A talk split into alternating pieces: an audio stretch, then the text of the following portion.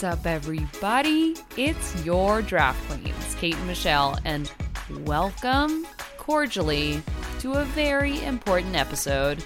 Why is it an important episode, Michelle? Because Episode 50. episode 50. Episode 50. Episode 50. Episode 50. And just so everyone knows, this random shit that Kate and I do is completely unprompted, scripted, tested, anything. We Yeah. just came up with that all on our own because we're really excited it's episode 50. We're lawless, absolutely lawless bitches. so happy episode 50. Uh yeah, I don't know I don't know what else to say other than 50 is a lot of episodes. That's almost as many weeks as there are in a year and we released 50 episodes in like 3 months. So, we're doing Go the us. damn thing. Go us and go you for listening to us. We appreciate you a lot. Episode 50. 50. Also, Kate, Episode 50. Thanks for coming. Thanks for coming and hanging out with us this weekend. Who doesn't welcome. love some upstate football and fires and beers and snow and dogs and all those upstatey things? Carhartt hats, all I that stuff. it. Carhartt sponsor us. We love you. We wore your hats all weekend. Now, I have a favorite shirt that I always wear upstate, and it has a picture of a s'more on it. That's Like- fucking. That's really on brand. And you know what the caption says on my shirt? Tell me. Less is s'more. Wow, that is the most Kate slash upstate shirt of all time. I'm glad it exists. I'm glad you brought it upstate. I'm glad you're so on brand. Now, if you didn't know that we were hanging out this weekend, it's because you didn't listen to our Friday episode. So just just start tuning into our Friday episodes because they are our start 'em sit 'em segments. Um, whether you made it through fantasy this weekend or not, I hope you did. I hope you have clinched playoffs. If you haven't, listen to this Friday's Week 15 episode, 8 a.m. Eastern Standard. That being said, that is not today's episode. Today's episode is the huddle. What's the huddle, Michelle? The huddle is when Kate and I put 60 seconds on a clock, aka an iPhone, and we talk through the top headlines or the ones we think are the top headlines in sports for the week to give you guys just a little taste of what else is going on in the sports world other than football and fantasy. Now, I gotta say, there are some big headlines, mostly like, mostly lauding people across all sports this week. So, And it's I- and it look, we're getting close to the end of the year, so you'll see in these headlines, and there's probably going to be a lot more of them in the coming weeks for the huddle of like best of this that. Like we're coming to the end of the year, as crazy as that may seem. It is Yeah. December thirteenth, everyone. That means the year is almost over. Good lord. Mm. no. I think it's okay. I think 2020 was shit. 2021 was like half shit. And now, thank goodness, we are going to get into 2022. I am going into it feeling optimistic. We're not at our last episode yet, but holy crap, yeah, it's it's December 13th. We're getting close. We should hear about all of these, like, yeah, it is end of year type of accolades that are happening right now, and you're gonna hear them in the huddle. So, I think we might as well do them, and let's talk about them right after. What do you think, Michelle? Ready to do it. Okay. In three, two, one, you go. EA Sports will add women's teams to their NHL 2022 video game. Alabama quarterback Bryce Young is named the AP College Football Player of the Year. Tom Brady is named the 2021 Sports Illustrated Sports Person of the Year. New Orleans Pelicans Kira Lewis is out for the season after tearing ACL. The WNBA announces 36 game regular season schedule for 2022. It's its longest in 26 seasons. Canada joins the United States, the United Kingdom, and Australia in the Beijing Olympics diplomatic boycott. Simone Biles is named Times Athlete of the Year for raising the volume on mental health. The Coyotes avoid lockout at Gila River Arena after paying over 1.3 million in unpaid state and city taxes. Tom Brady and Rob Gronkowski might break one of the NFL records Peyton Manning once said was unbreakable. Ooh, let's talk about it. Let's talk about Mike- it because we just ended it on a perfect note. Bow, bow, bow, Mike- bow, bow. Mic drop. So okay, this is kind of cool, and we'll keep an eye on this on on the huddle and also on our Friday episodes. But once there was a time where Peyton Manning had the most uh, touchdown and receiving uh, t- uh, touchdown passes with his receiver. He he publicly said that that that would never be broken, but Tom Brady and Rob Gronkowski are hot on their tails. Kate, do you think they could do it? Do you think they could do it? What do you think? Uh, yeah, I do. I, I kind of Because feel like what now- what else can they not do? I mean, That's true. if we're talking about if we're pairing two of our headlines together, it is end of year after all. Um, between Brady and Gronk breaking the NFL record, uh, and Tom Brady also being named the Sports Illustrated 2021 Sports Person of the Year, it's it's just the like up and up for Tom. I mean, look, now that Gronk is back on the field, you've already seen it that he's going to him more frequently. You know, he trusts this guy, obviously. Like, so I, I think it's definitely possible. Just for just for clarification, the record we're talking about is most touchdowns by a quarterback receiver receiver duo in NFL history. It's currently held by Peyton Manning and Marvin Harrison, who connected for 114 touchdowns during their time together in Indianapolis. Okay, hmm. so that seems like a lot, eh, because it is. And Peyton Manning at the time said, you know, lots of records get broken, but he didn't believe that this one would ever be broken. Now, I'm trying to find exactly the number where Gronk and Brady are at right now so that I don't misspeak. It looks like these teammates have now combined, Brady and Gronk, for 104 touchdowns in their in their time together. So we we're hmm. talking about 114 being the one that is the record and they're 10 away. They're 10 away. I think, I think they can do it. I think they can do it. It's scaring Crazy. me. It depends. Also, I would be very curious if, indeed, and and people were saying that this is why Tom Brady is being named the Sports Illustrated 2021 Sports Person of the Year, is because it could be one of his last seasons. So the clock is ticking. What do you think, Michelle? I don't know. I mean, if Tom Brady knows about this, then uh, and I know his storied history uh, after watching some of the Man of the uh, a Man in the Arena episodes.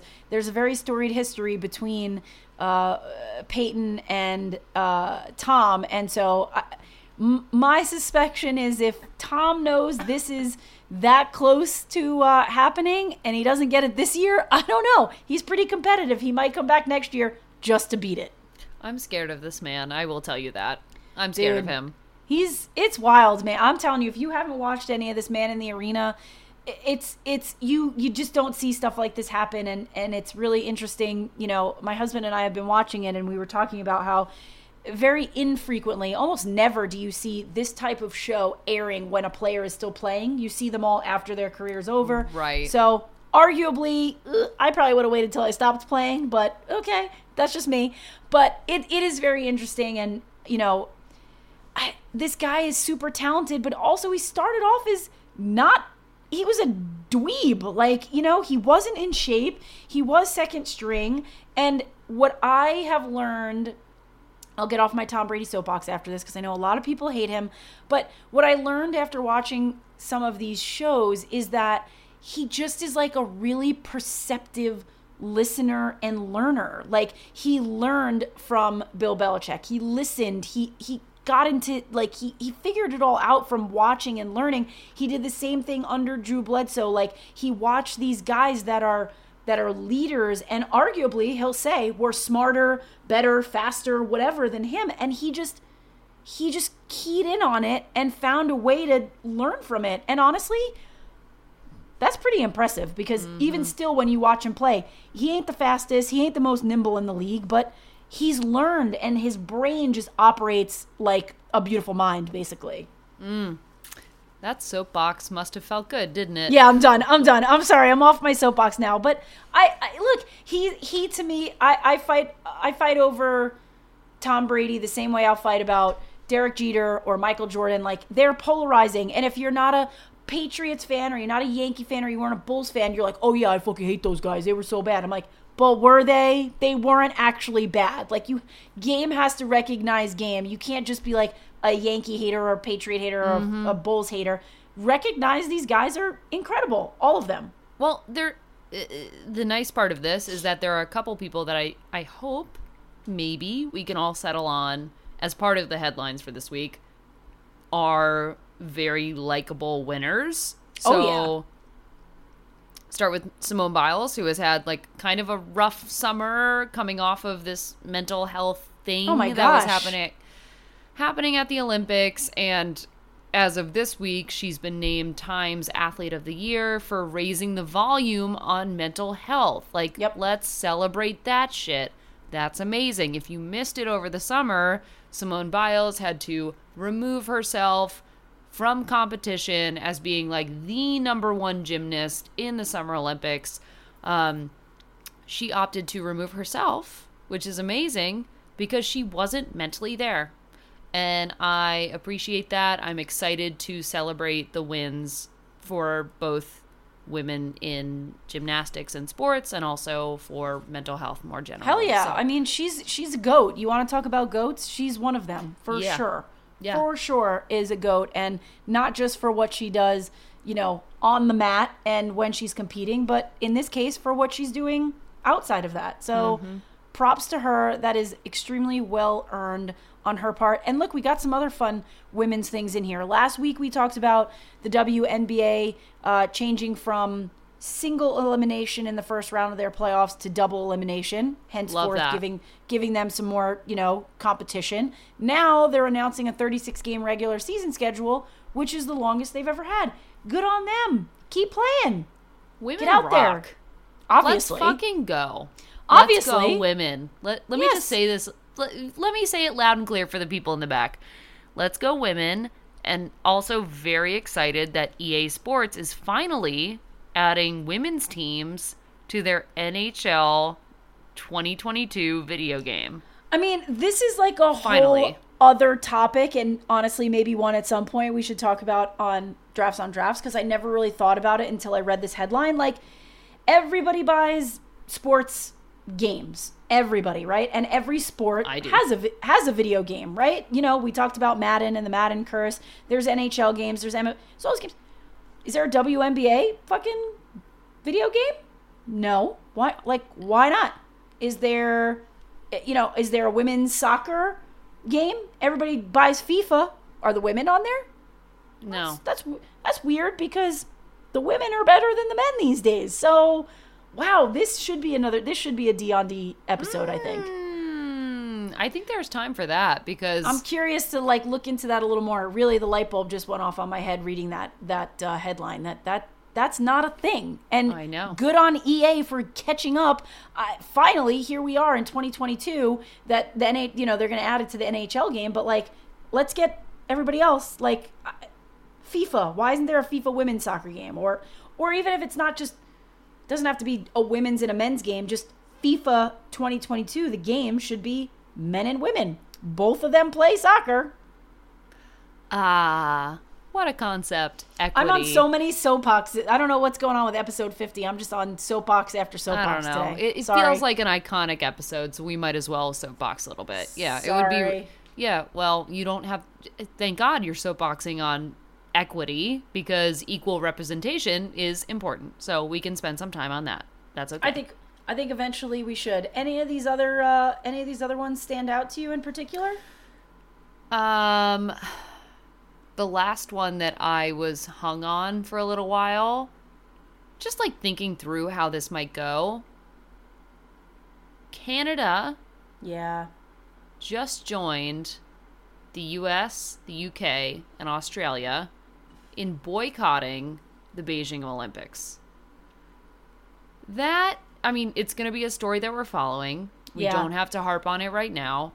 But that to me is, I mean, we've seen it throughout the years. We could do another drafts on drafts deep dive on boycotts for the Olympics in general.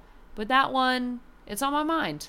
It's on my mind. It definitely is on everybody's mind going into uh, to this next round of uh, of Olympics for sure. You, uh, yeah, this is this is sort of unprecedented, if you uh, if you will. But another week another huddle, week or episode 50. Huge, huge, huge.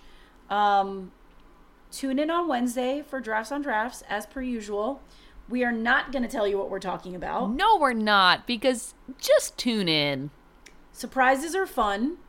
And yeah, just join us on Wednesday for another amazing, fun, exciting episode of Drafts on Drafts. Yes, that is right. If you like surprises, this will not be anything but the best for you. Tune in on uh, Wednesday at 8 a.m. Eastern Standard for our Drafts on Drafts. We'll see you then.